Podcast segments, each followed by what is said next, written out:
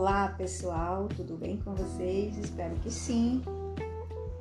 Mais uma vez aqui para o nosso podcast e sobre conhecimentos. Hoje a gente vai fechar, né? Fechar o tópico sobre a vida sem empatia. A gente vai falar agora sobre a sociopatia. No podcast anterior, se vocês estão lembrados, para quem leu, a gente falou sobre a mente do molestador. O que acontece emocionalmente com uma pessoa que molesta crianças ou pessoas idosas também, né? Crianças, adolescentes. E hoje a gente vai ver como é que acontece isso é, com relação à psicopatia.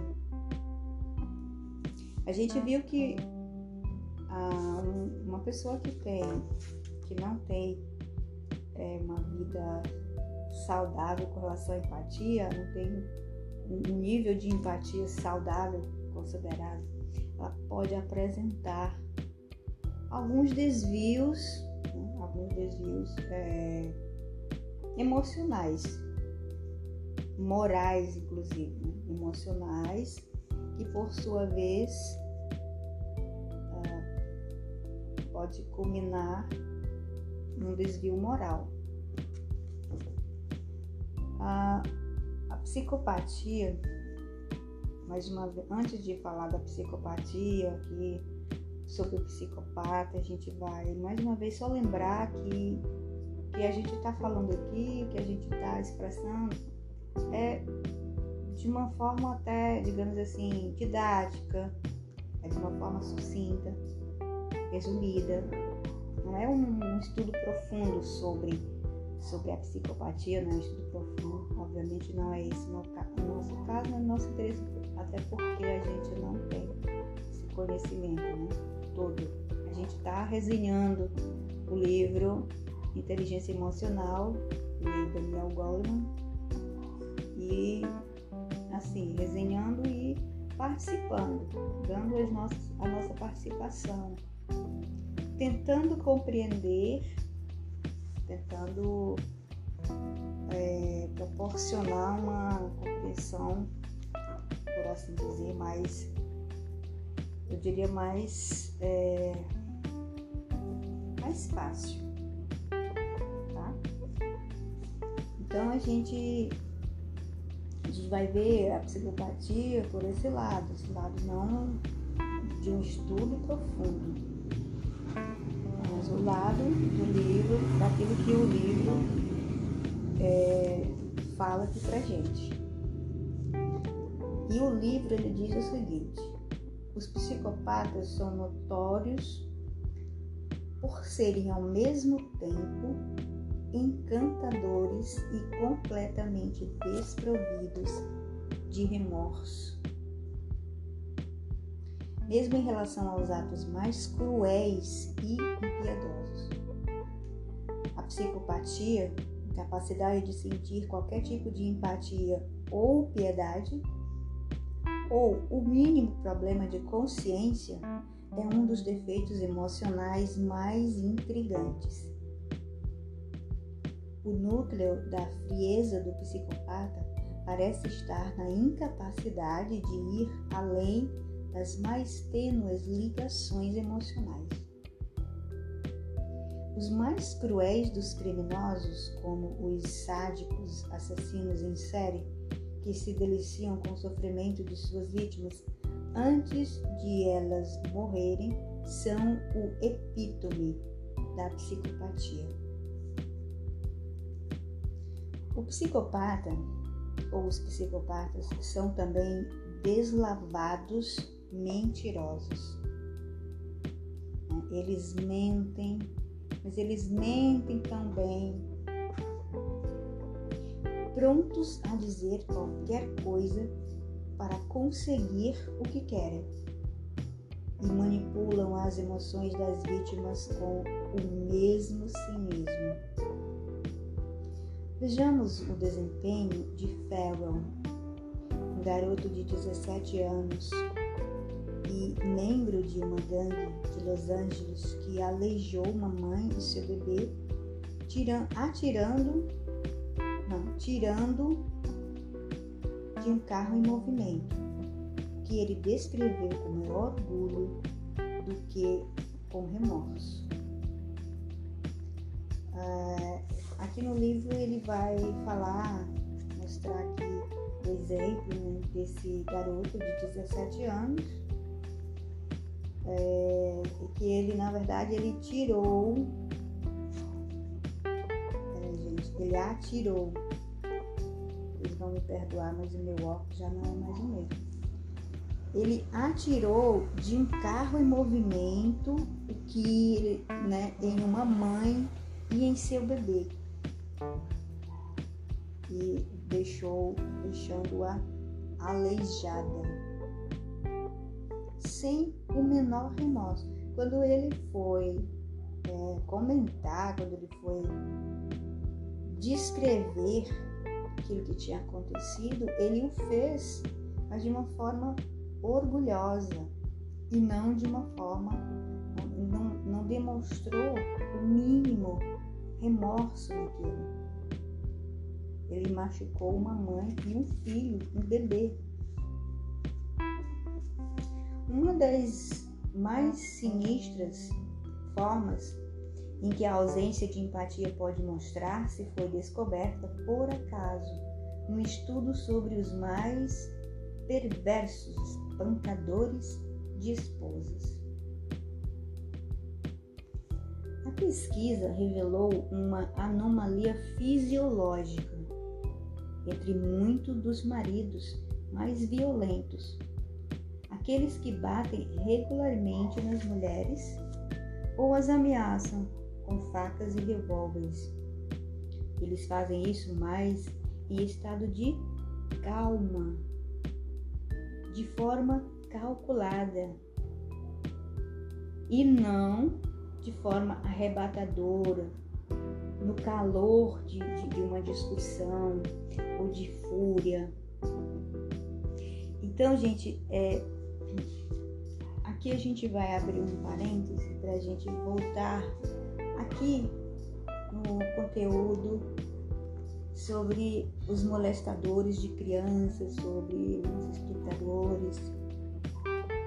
Quando o autor ele fala de um ciclo emocional que antecipa os atos cruéis de pessoas, de molestadores, de molestadores de crianças, e aí eu acrescento também de, de idosas, pessoas idosas, né? Que no caso seria estupro já. Mas o que leva, o que levaria, o que leva uma pessoa a estuprar uma, uma idosa de oitenta, noventa anos, como acontece? Ou molestar uma criança ou uma adolescente? Então, o autor ele vem mostrando que existe um ciclo emocional. Essas pessoas, elas, elas demonstram um ciclo emocional que antecipa os atos cruéis delas. E aí eu fiz toda aquela descrição, né, de que ele, de ele, de que ele começa a, o molestador de criança, ele começa a, a se sentir só na sociedade. Geralmente é uma pessoa que não tem um relacionamento conjugal, íntimo com outra pessoa. Geralmente os molestadores, geralmente, não é uma regra, mas assim, é possível que os molestadores de criança, eles não tenham, eles não tenham condições de, de manter um relacionamento amoroso, afetivo. É possível porque, quando, no caso, quando se tem é, a empatia, o baixo nível de empatia, a gente viu também em outro podcast que o nível baixo de antipatia, ele atrapalha, né, a intimidade, ele atrapalha a, o relacionamento, os relacionamentos amorosos, né? é, eles, eles refletem diretamente nos relacionamentos entre casais. A gente já até falou sobre isso, discutiu um pouco sobre isso, né? Então, geralmente, a baixa, o baixo nível de empatia reflete na durabilidade e na qualidade de um relacionamento emocional, amoroso. Tá? É, o molestador de crianças, ele apresenta um ciclo emocional que antecipa, então, um ato que ele vai realizar.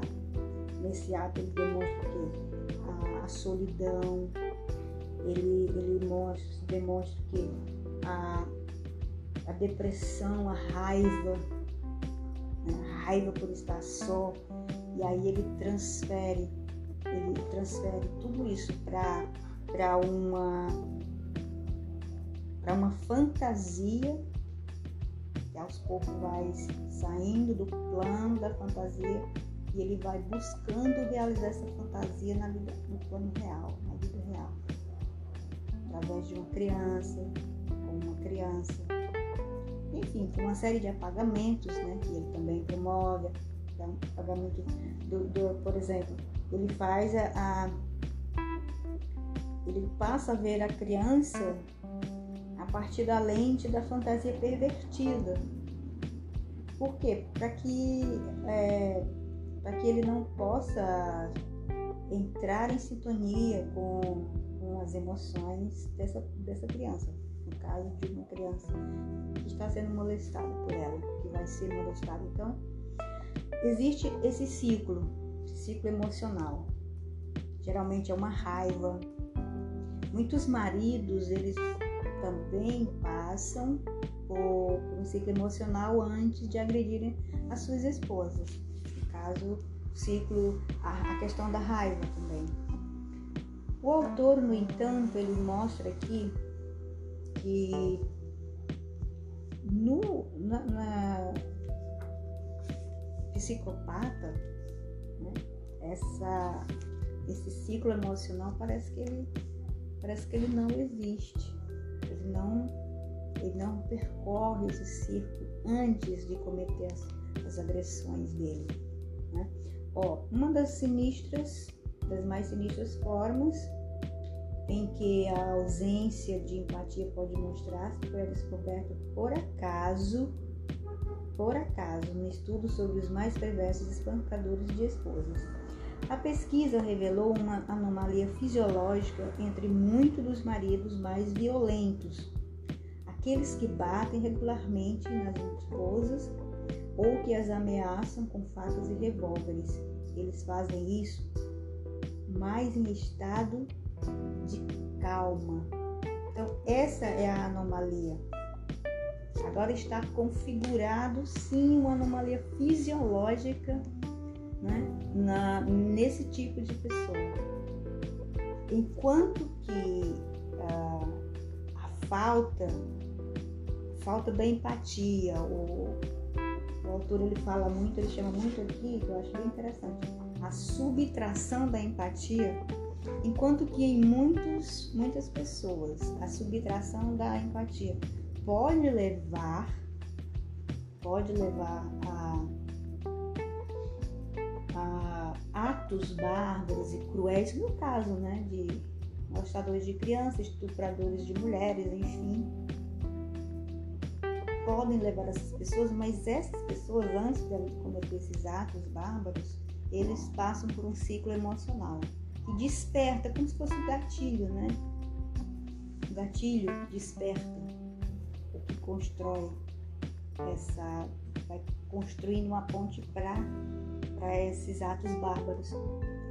E muitas vezes a raiva, né? Os maridos que muitas vezes agridem as suas esposas, às vezes passam por esse, um agressor considerado normal, entre aspas, considerando normal aqui porque assim, no sentido de um agressor que não seja um, que, que não tenha uma psicopatia, mas o agressor, aquele nível considerado, o nível que não seja doentio, psicopata, doentio, ele agride a esposa, mas ele agride a mulher, a esposa, a companheira.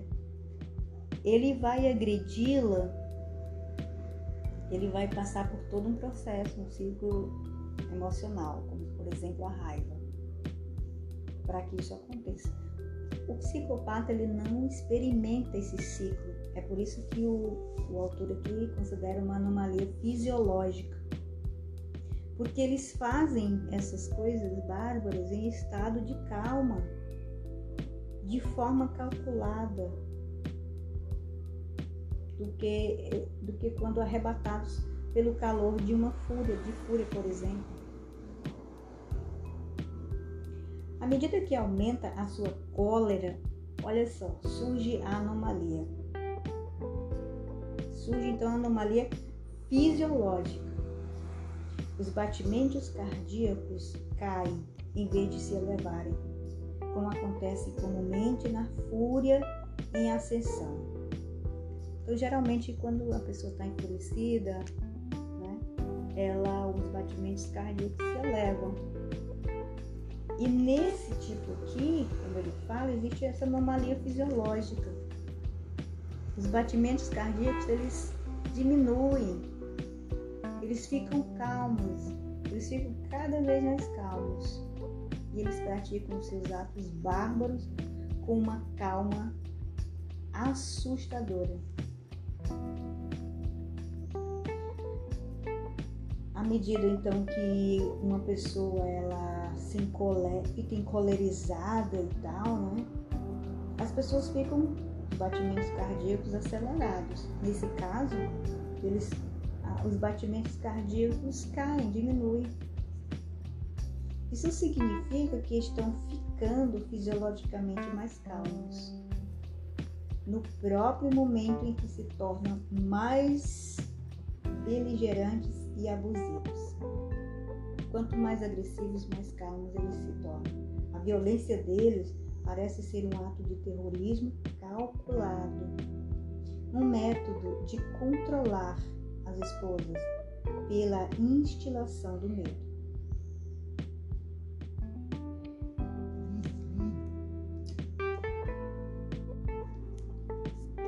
É, então, os maridos...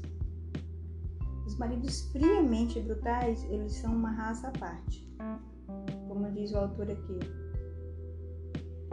Se por um lado a violência, da, por exemplo, de um psicopata, de, um, de uma pessoa identificada com essa anomalia, parece ser um ato de terrorismo, É, ele não apresenta nenhuma emoção, não apresenta um ciclo, um ciclo emocional que leve, que justifique, né, a pressão. Esse comportamento, ele vai se distanciar daquilo que ele chama de comportamento dos maridos friamente brutais. Entre outras coisas, é mais provável que sejam também violentos fora do casamento,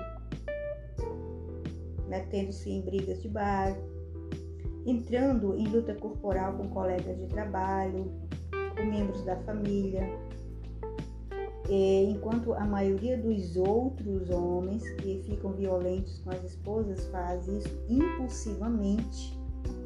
impulsivamente com raiva por se sentirem rejeitados ou com ciúme das esposas, claro que não justifica, mas é o que eles dizem. E muitas vezes é o que os motiva a fazer, né? Ou seja, eles passam por um ciclo emocional antes de agredir. E a gente fala aqui, o autor ele fala de esposas, mas a gente pode incluir isso aqui em qualquer relacionamento. Relacionamento é, íntimo, relacionamento entre amigos, no trabalho. Tem pessoas que são extremamente violentas no trabalho e até brigam. Tem pessoas, inclusive, que não, não, não sustentam o emprego. É, eles muitas vezes têm medo de serem abandonados também. Esses espancadores calculistas batem nas mulheres sem nenhum motivo aparente, ou seja, os espancadores, os, aqueles que têm uma anomalia fisiológica, de acordo com esse livro, eles espancam suas mulheres sem é, motivo aparente. E tem mais, uma vez que eles começam, nada que elas façam, incluindo tentar sair, ir embora, contém, ou parece conter, a violência deles. É, então ele mostra aí a, a diferença, né? Entre espancadores, homens que têm uma empatia abalada, antes de agredir são agressores, não são agressores só de mulheres, são não são agressores só das mulheres, das suas esposas, companheiras, mas também eles são agressores, é, eles, eles têm uma vida de violência fora também da, da família, do círculo familiar. Alguns pesquisadores que estudam criminosos psicopatas suspeitam que a fria manipulatividade deles, essa ausência de empatia ou envolvimento, às vezes tem, uma, tem origem em uma anomalia neural. Um possível, uma possível base fisiológica para a psicopatologia cruel foi demonstrada de duas formas, ambas sugerindo o envolvimento de caminhos neurais para o cérebro límbico. Numa, as ondas cerebrais das pessoas são medidas quando tentam decifrar palavras empasteladas. As palavras, elas são exibidas muito rapidamente e por cerca de um décimo de segundo, muito rapidamente mesmo. A maioria das pessoas reagem de um modo diferente a palavras como matar e do que a outras palavras neutras como, por exemplo, cadeira. Você pode, inclusive, é, para fazer essas experiências, então exibe-se imagens de uma cadeira. A emoção, o sentimento diante dessa imagem, ou ao ouvir essa palavra, é uma. E ao ouvir a palavra matar, ou ver imagens de violência, é outra. A maioria das pessoas reagem diferente, né? Diante... Decide mais rapidamente se a palavra emocional mais empastelada, É, mas não as neutras. Os psicopatas, no entanto, eles não têm nenhuma dessas reações. O cérebro deles não mostra o padrão distintivo em resposta às palavras emocionais. Tanto faz eles estarem olhando palavras emocionais aqui, é, por exemplo, essas palavras que eles chamam de empasteladas, palavras que despertam emoções fortes, como, por exemplo, matar, né? Matar, morrer, algo relacionado aqui, é, a essa área, ou até mesmo imagens, elas despertam um certo tipo de emoção, comportamento. Despertam um, um tipo de emoção diferente de palavras diante de uma palavra simples, comum, como, como cadeira. Eles, eles não reagem com mais rapidez a elas. Eles ficam em absoluta calma. O que que sugere uma perturbação no circuito entre o córtex verbal, que reconhece a palavra, e o cérebro límbico, que lhe atribui sentido. Então, existe aí, além daquilo que o autor chama de anomalia fisiológica, que é aquela que o indivíduo ele, ele não apresenta aquele ciclo emocional antes de cometer qualquer barbaridade que poderia sugerir, né, a ação, sugerir ou, ou, ou justificar, entre aspas, aquela ação, ele não apresenta. O padrão de comportamento dele diante de palavras também, palavras de cunho emocionais que poderiam despertar um certo comportamento, também não surge efeito. Eles ficam calmos, eles ficam tranquilos, e além daquela anomalia fisiológica, eles identificam também essa relação, uma relação é, entre o reconhecimento da palavra, que é feito pelo córtex verbal.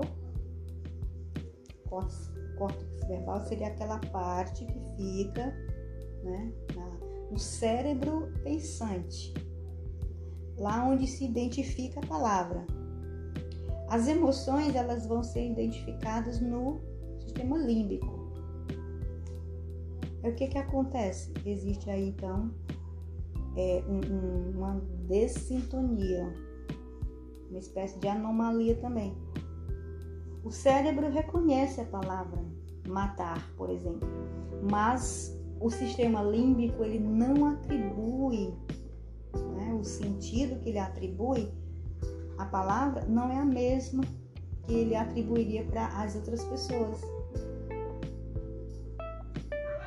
Não seria uma, uma, um, um significado ou um sentido que relacionado a um, por exemplo, a uma, a, ao conteúdo histórico, né? Por exemplo, a gente sabe que historicamente matar vem de uma categoria de ações, de atos, é, digamos assim, que não são aceitos pela sociedade. São atos irregulares, considerados criminosos. Então, qualquer pessoa que, que, ao, que ao tentar reconhecer, né, o sentido dessa palavra, matar, por exemplo, qualquer pessoa que tente reconhecer o sentido dessa palavra e esse sentido ele esteja dentro de um conceito, dentro de, um, de uma historicidade em que essa palavra assume a, ele, ela assume um sentido de algo ruim, de algo que ninguém deseja, qualquer pessoa ela, ela vai apresentar o mínimo de emoção diante de, ou diante da, dessa palavra, ou diante de uma, de uma ação violenta. Então, o, o, os pesquisadores eles consideram também que haja, além da, da anomalia fisiológica, essa disfunção aí, né, que seria neurológica agora, não mais fisiológica, mas neurológica agora. Falta de relação entre o sistema límbico, né? Na verdade, uma relação, mas haveria aí um, uma dessintonia entre o sistema límbico e o córtex verbal, tá? É, bom, Robert Hare, psicólogo da Universidade de Colômbia, é, fez essa pesquisa, interpreta esses resultados como significando que os psicopatas eles têm uma tênue compreensão da palavra de cunho emocional, um reflexo de tenuidade, mais genérico no campo afetivo. Ele acredita que a insensibilidade dos psicopatas se baseia parcialmente em outro padrão psicológico identificado em pesquisas anteriores, que também sugere uma anomalia no funcionamento das amígdalas e circuitos relacionados. Os psicopatas que vão tomar um choque elétrico não demonstram qualquer sinal de medo, como normalmente ocorre em pessoas que vão sentir dor.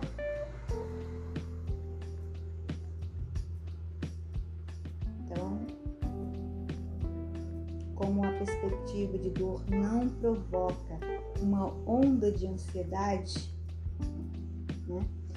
É, Hare afirma que os psicopatas não se preocupam com punições futuras pelos atos que praticam.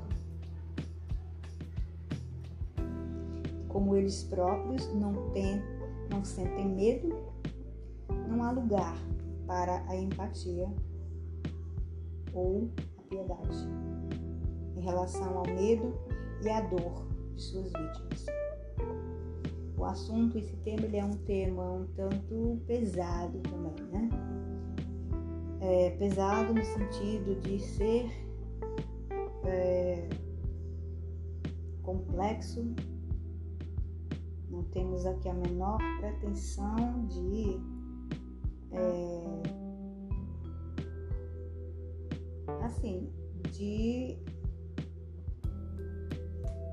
tecer princípios em, em leis sobre, sobre esse tema. Na verdade, a gente está aprendendo também, a gente quer aprender também. À medida que a gente está fazendo a resenha, a gente tem a intenção de levar o conhecimento até você que está nos ouvindo, uma vez que a gente supõe que esse livro, ele não é um livro tão, tão usual, não, não é um livro que as pessoas têm em suas bibliotecas, não é um livro que as pessoas não comumente têm como dicionário, como um dicionário de inglês, dicionário de línguas estrangeiras, como um dicionário da língua portuguesa, uma gramática, algo desse tipo. Então, a nossa intenção não é, volto a dizer novamente, tecer princípios e nem leis a respeito do tema, do assunto, né? A gente está resenhando, a gente está querendo que você entenda, que você compreenda o conteúdo do livro.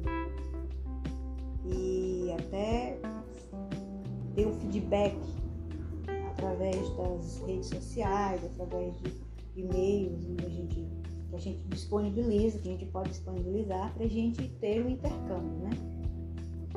E é isso que a gente pretende, certo? Ok, pessoal, então é isso. A gente tá fechando aqui o tema sobre... A gente fecha com esse podcast, a gente tá fechando aqui o tema sobre a vida sem a empatia. Quais são as consequências, né? Que consequências uma pessoa ela pode experimentar ao longo da sua vida, ou uma, uma pessoa que não teve uma boa sintonia nos termos que o autor, que o livro, né, no sentido que o livro que coloca sintonia entre os, entre os pais e, e o bebê. Então o bebê, ele não teve essa sintonização com, com a mãe, ou com o pai, ou com aqueles que o criaram. Então, qual, quanto custa a falta dessa sintonia na vida de, um, de uma pessoa, de um ser humano, né? A gente percebeu aqui que a, a vida sem a empatia, quais seriam as consequências? A falta de empatia, ela, ela pode ajudar, como também favorecer o surgimento de, de mentalidades de mentes como as que a gente comentou aqui no podcast. A mente de um, um sociopata, a mente de um, no podcast anterior, a mente de um, é, de um molestador de crianças, de um estuprador, enfim. Então essas são as consequências. Mais uma vez a gente volta a mais uma vez a gente volta a enfatizar mais uma vez que é evidente que nenhum, que nenhum comportamento é, que assim, num, num comportamento tão complexo como é o comportamento criminoso, há muitas explicações plausíveis e que não somente evocam aí as bases biológicas, né, mas as bases neurológicas, as bases sociológicas, enfim, uma série de, de bases que fundamentam, que dão uma, uma estruturam, né, uma mente criminosa. Não somente esse estudo aqui, e essa observação ela é feita pelo autor do livro, Inteligência Emocional, e a gente agradece a, agradece a sua atenção, o fato de você ter estado até aqui, ouvindo o nosso podcast, e a gente agradece, e a gente marca o encontro para o próximo podcast, tá? Então, espero você.